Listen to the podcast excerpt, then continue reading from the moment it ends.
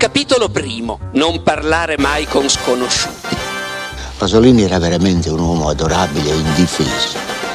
Come scrive, di solito rispondevo da sinistra a destra. It di Stephen King è il mio libro del cuore.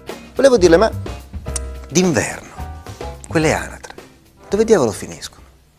Se la guerra è una colomba di fuoco che pesa sul tetto delle case per frangerle, se le sue ali bruciano l'uomo con il solo suono di penne strane, se rotto in alto è il suo volo, se la vollero perfetta perché si spezzi, adesso porta morte nuova, nulla visibile, ma atomo d'uomo, in spirito pure mi costringo d'amore con te integro, e tra carezze, tra sognate e donate ci batteremo con costanza che porti fermezza di vita e prontezza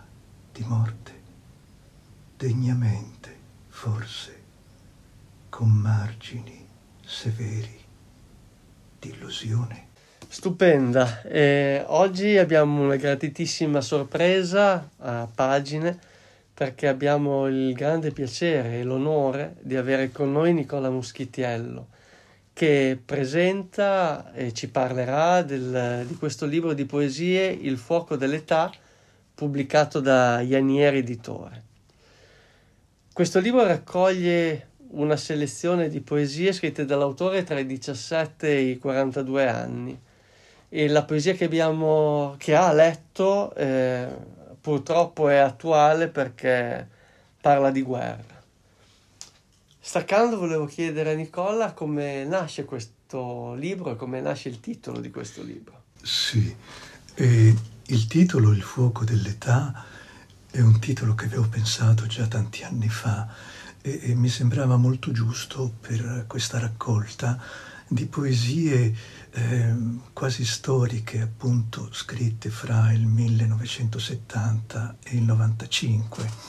Il fuoco dell'età perché qualcuno ha detto che in fondo la poesia parla solo del tempo. Parlando del tempo, in qualche modo parla anche dell'eterno. L'età perché è una cosa, come sappiamo, molto, molto sentita, che appartiene a tutti e che ognuno poi vive più o meno in maniera singolare, diversa, personale, appunto.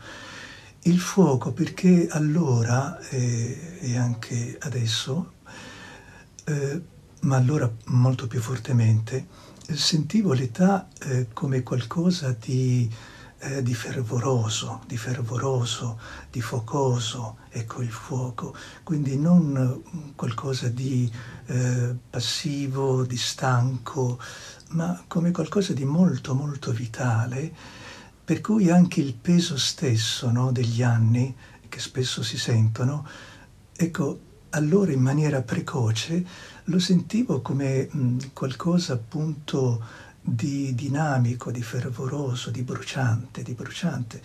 Questo è chiaro, apparteneva alla mia esperienza di vita, perché soprattutto allora, quando ero più giovane, insomma, mi sembrava di vivere in maniera molto appassionata, ecco così, e quindi sentivo molto quello che accadeva dentro di me e intorno a me.